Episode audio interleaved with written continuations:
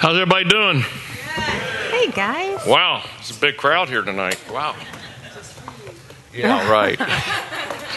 they, they heard we were coming, they stayed home. We're so excited to be with you guys tonight. It's really an honor and a privilege to be here, and we're thankful mm-hmm. that that just you guys um, are here to work on your marriage, and so we're just going to share our story. Yeah, and they uh, always have us read this so that I don't go too long because I can talk forever. Rabbit and uh. Susan's got a Rabbit clock trail. over here, and she's going to kick me off the stage. So that's the reason we read it uh, rather than just telling our story. But uh, let me go ahead and get started. Hi. We're Charles and Karen Bundren from Frisco, Texas, and we met when Karen answered my newspaper ad. This May, we will celebrate our 32nd wedding anniversary. Yeah, Who is that couple? Wow. we had hair and We've been re engaged leaders for over eight years. I think we've led eight or so groups, and we're members of Watermark Community Church, uh, where we've been uh, here members for about 11 years. We have four adult, grown, out of college, working children one son, three daughters, who are all actively involved uh, here at Watermark. Uh, this has been a long and frustrating journey uh, to get kind of where we are today, and from that picture you saw earlier. One of our biggest fights when we first got married, well, before we got married, was over plastic buttons for the men's tuxedos at our wedding. Yeah, it almost ended before it began. Uh, I wanted to save $5 with plastic buttons. But Karen wanted cloth buttons because you could see them in the picture, couldn't you? Sorry. anyway, I lost the battle, so I lost that argument. I've lost a few in my career, but I lost that one big time. I grew up the oldest of uh, four children. My parents divorced when I was 10 years old. After the divorce, my father abandoned the family, and we rarely saw him at all. I accepted Christ at an early age one Sunday morning in church, but I grew up in a very legalistic church environment. We were at church every Sunday, Sunday night, Wednesday night, every time the doors were open, but never with my father. My father was never around during the 10 years before he abandoned the family. My mother was a strong willed woman, and my father was very, very passive and not a spiritual leader at all in our home. I spent a lot of time with my mother's father, my grandfather, as a young boy growing up, and he led me more by example than by words, although we had a lot of really great spiritual conversations over the years. And I grew up in Dallas in a family with a long legacy of God fearing parents, grandparents, and great grandparents. My two brothers and I were taught the Bible, went to a conservative Bible church, and learned to love God at an early age.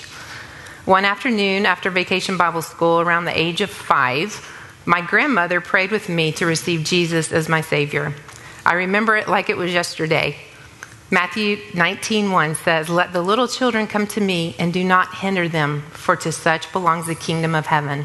So parents, I just want to encourage you that your kids are never too young to start sharing a relationship with Jesus.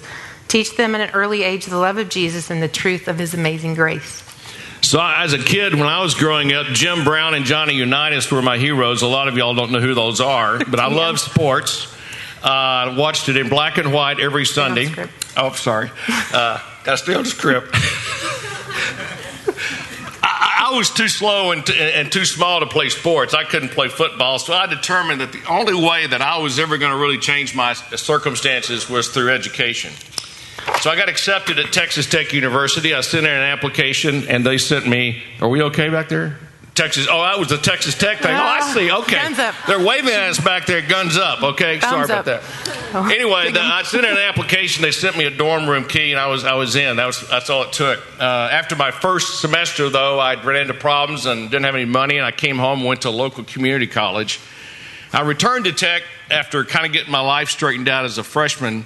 Uh, in my sophomore year, got involved with a, a really good community of men there. Got involved in a church, and I grew a lot spiritually during my last two years of my undergraduate years at Tech. Eventually, I graduated in four years and was accepted to law school out there.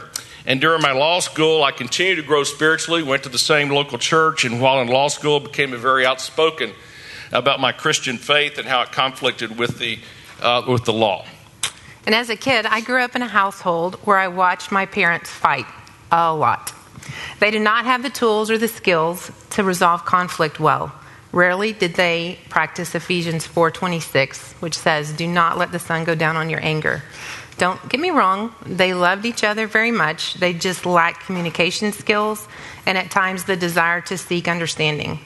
This environment of loud arguing, and it's usually over money, um, caused me to shrink back and run from conflict because I hated conflict. From elementary school through high school, we spent pretty much every weekend at our farm in East Texas. My dad, with his military background, would have us up at oh six thirty, working cows, fixing fences, mowing pastures, you name it, we did it. The opportunity to work hard on weekends instilled in us a strong work ethic. This would later lead to struggling with performance driven, with seeking the approval of men rather than God. Um, fast forward to high school and college, even though I became a Christian at a very young age, my heart was not completely His. When I began dating, I took pride, which is never a good thing, in not crossing the line. However, I dated in a way that did not honor the Lord. I found myself looking for affirmation through boyfriends rather than looking to the Lord for my security and self worth. This seemed um, this stemmed from past hurts as a young kid.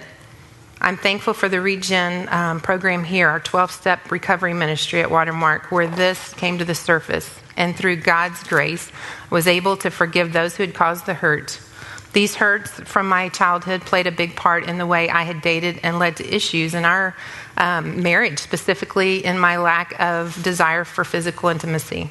It was a sweet, sweet thing to be here and re engage and reminded that the physical intimacy that God created was a blessing from Him and as a form of worship, um, which He's given couples in the context of marriage.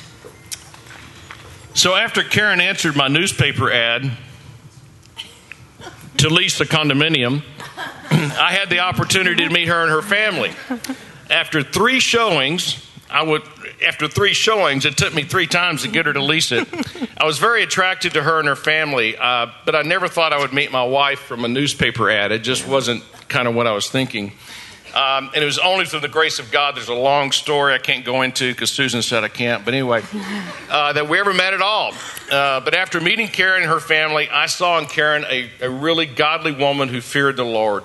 Uh, Proverbs 31 30 through 31 says, A woman who fears the Lord is to be praised. Honor her for all that her hands have done, in that her works bring her praise at the city gate. It didn't take me long to realize Karen was a Proverbs 31 woman. She had compassion and love for people, and she was a whole lot of fun, which I was not.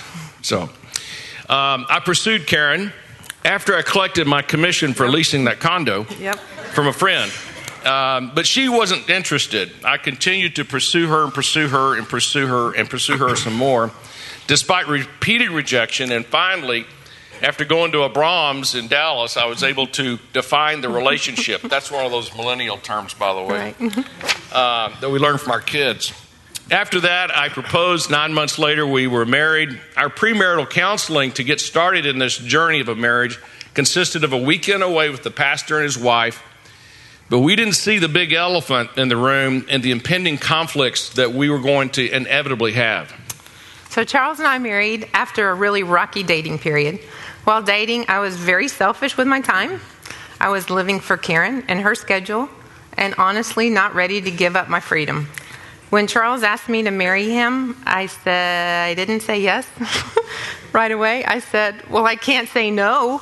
And so I knew, I, I knew it was God's will for me to be with him. And there's no doubt that um, I'm so thankful that I said yes. And anyway, so it meant dying to self and being obedient to where God was calling me. And yes, I'm just thankful that, like, after we were married 17 months, um, we had our first daughter, Brittany. Uh, 15 months after Brittany, we had our second daughter, Blair. And two years after Blair, we had twins, John and Jennifer. So that was us. big hair in the picture, big hair here, and lots of kids. and half couldn't walk. so uh, I don't remember much about this time. We had four babies, three and under. It was a successful day if they all got a bath, if their hair was brushed, if their clothes were on, fed, and back in bed by 10 o'clock. That was kind of where my life was then. The time was so stressful for our marriage. Um, Charles was working 12 to 14 hours a day, so the kids and I rarely saw him. We had made some pretty dumb financial decisions early on in our marriage, which brought on extra burdens we could hardly bear.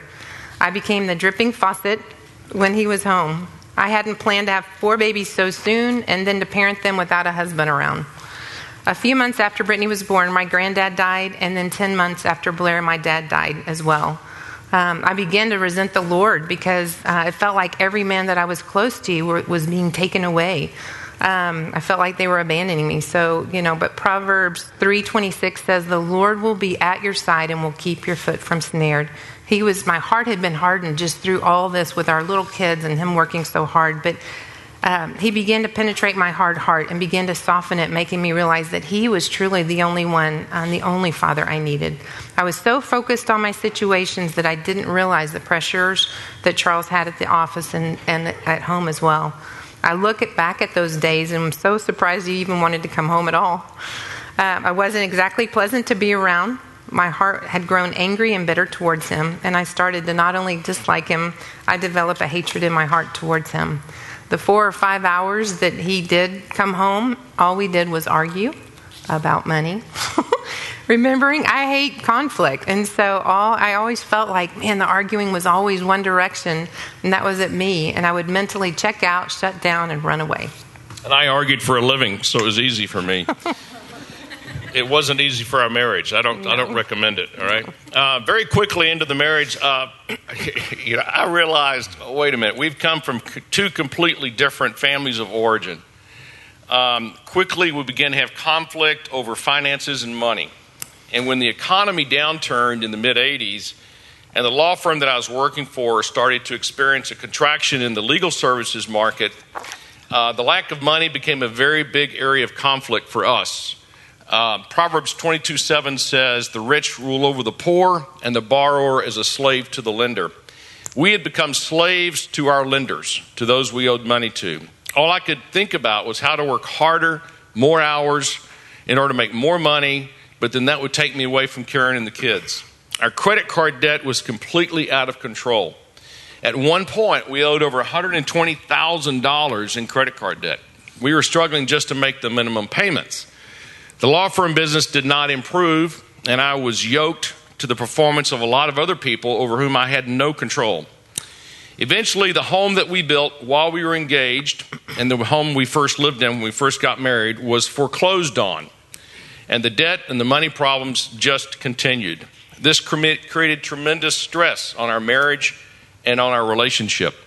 It was hard for us to have a calm conversation and have uh, any kind of intimacy because of the financial stress that we were facing. I was not a good money manager at the time. I did not plan appropriately and was not sensitive enough to Karen and her needs. I blamed her for all of it, of course, because that's what you do, right? That was not a good idea. At this point, I finally decided to leave the law firm and to open my own firm. As it turned out, that was the best decision that I could have made for our marriage and our family. So, in year six of our marriage, things were pretty dark. Uh, it wasn't until after a two and a half week trip to India, when I left my kids at age four, three, and a year and a half, did I get away long enough from our situation to realize, like, I was causing a lot of the problem. During this trip to India with our pastor and his wife, I sought counseling.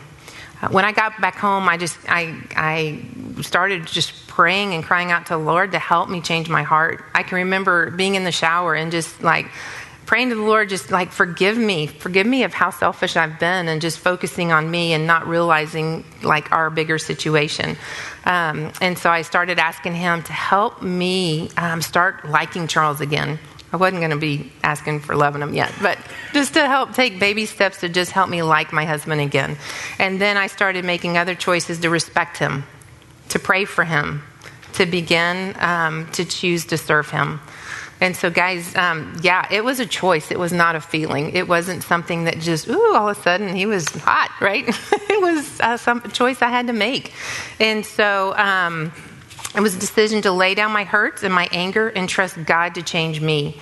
I knew Romans 14 12 said that Uh, so then each of us will give an account of himself to God.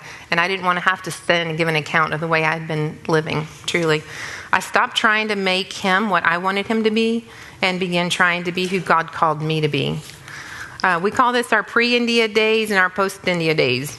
At this point, I began to help with all our finances at home. As I took on the accounting for his law firm and other businesses we had, my eyes were opened to the reason for such stress. And I'm so thankful that he let me into this part of his world. Um, I had no idea uh, and had no way to realize how dreadful our situation had really been. Karen's trip to India was a turning point in our marriage. I was trying to change her, and she was trying to change me, and nothing was working. Didn't work out well at all. And if you're trying that, quit it. you probably heard that from your leaders. Anyway, we both began to realize that we can't change each other. Only God can change us. And, and, and we were both frustrated from trying to change each other. When Karen returned from her trip, we began to work through some of the conflict issues even before we had reengaged because it wasn't around. And of course, a lot of that related to our financial situation. By the time, by that time, I had left the law firm that I had been part of for a number of years. I could spend more time with the family, more time with Karen. I had more control over the hours that I was working and the income that I was able to achieve. And this helped us to relieve some of the financial stress, and we began after that to communicate better. So, for years, we had lived parallel lives with all our kids involved in multiple sports, all four had two or three sports at one. I mean, it was crazy. Was like, we'll get you there, we'll pick you up. We may not see a thing you do in between because we're doing it for all of them. Uh, we had very little time for each other. It wasn't until we were they were all four in college that we found ourselves as empty nesters. Like, who are you?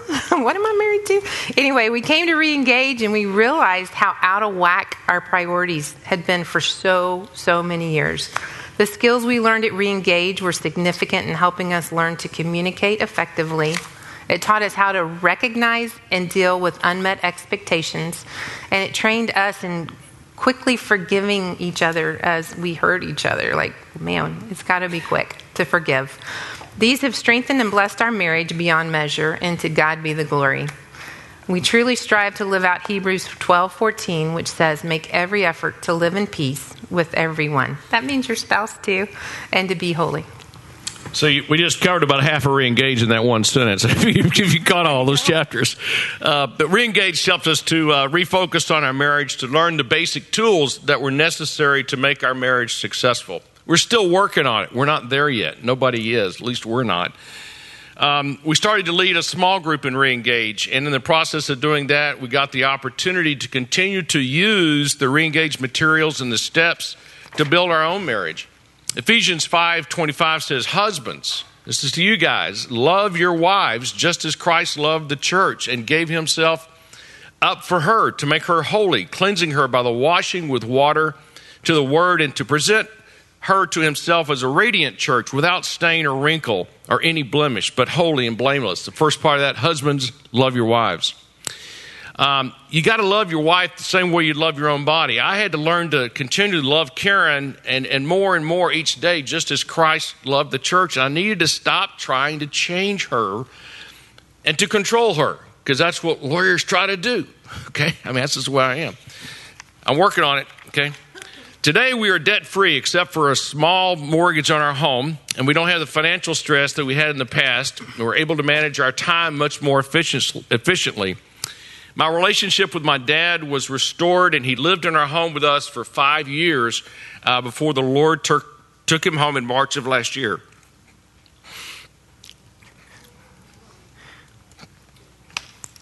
Why do I always do this? That part. it's okay. Um, this happened last time. Uh, Karen and I communicate better, although not perfectly. Um, we still have conflict, uh, but we've learned how to resolve that conflict without escalation, primarily on my part, because I'm good at that, as I did in the past. we have more time and excitement about studying God's Word together. We are actively involved in a Watermark community group. Uh, I think Clark and Candy are here, and Pat. I don't know if Pat's here or not. Yeah. The the Duns and uh, we all work and reengage together. So Uh, we enjoy serving together and working and re-engage. We enjoy praying together for our family, for our small groups, uh, re-engage groups. Uh, those of you who have been in our groups, we've prayed for you, for our country, and for the ministry of Watermark Community Church. We see God's faithfulness in taking two broken people and using challenging times to teach us that He is the only one who we can look to for satisfaction and complete dependence. He has been faithful in every situation.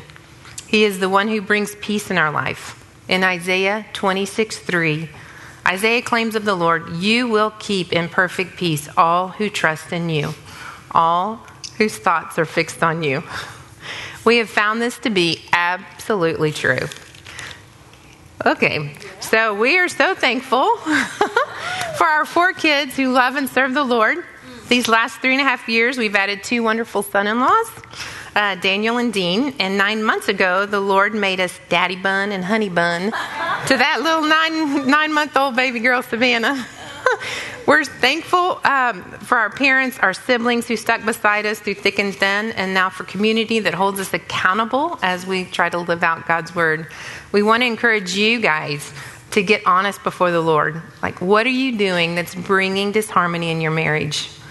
What are you doing that you, you know, know that you can change to help begin bringing oneness to your marriage? So God calls us to live in unity of spirit. In Ephesians 4 1 through 4, Paul says, I, therefore, a prisoner of the Lord, urge you to walk in the manner worthy of the calling to which you've been called, with humility, gentleness, with patience, bearing one another in love, eager to maintain the unity of the Spirit in the bond of peace. And I, we can tell you that it's way better when you die to self and live for Him when we were going through all of our conflicts and suffering from our really bad financial decisions, it was hard to see where it would all end up, as you just saw in that picture. Um, we relied on God, close friends, and family uh, to help us through these difficult times. I needed to learn how to stay in my circle, um, to work on me and my relationship with God, and I needed to stop trying to control and change Karen and get into her circle. Ask yourself this question How is what you're doing working? in your marriage? Are you getting the results you desire in your marriage? If you're not getting good results over and over again, then maybe you ought to change what you're doing. Duh. That's insanity to continue to do the same thing. Stay in your circle. There are three things that I like to focus on when I'm focusing on me that is to know God, to fear God, and to learn to follow His commands. When I do these three things, then my circle gets better. And when my circle gets better, my marriage gets better. When I don't do these things, my circle gets really, really ugly, as Clark and Candy will tell you in my community group. As a result, it deteriorates my relationship with Karen. No matter what your struggle may be, it's not over. You're here because nothing's impossible with God if you simply focus on your circle, work on you, work on your relationship with God by daily devoting and studying His Word and prayer. Fearing God and fellowshipping with people in a community environment will improve and expedite your ability to more easily relate with your spouse. Your marriage will start to become everything you envisioned that it could be and that God intended when He first created marriage. And the fact that you're here to work on it is step number one. Keep working. Thanks for listening. Thanks, guys.